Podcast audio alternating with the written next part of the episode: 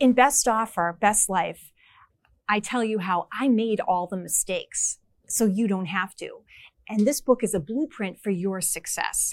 I chose a platform that required shipping for an item that was gigantic. And then when I sold it, I lost all my profit because I had to ship the item. And not to mention, I had to find the shipping materials to physically ship the item and then, um, you know, try to package it up while my kids were running amok behind me. So um, I learned that smaller items that are perhaps more valuable, you can sell on um, in a forum that requires shipping. But things that are maybe less valuable and bigger in size, you can use a local online yard sale group or a, an app that um, features the post to local people. Selling online is counterintuitive.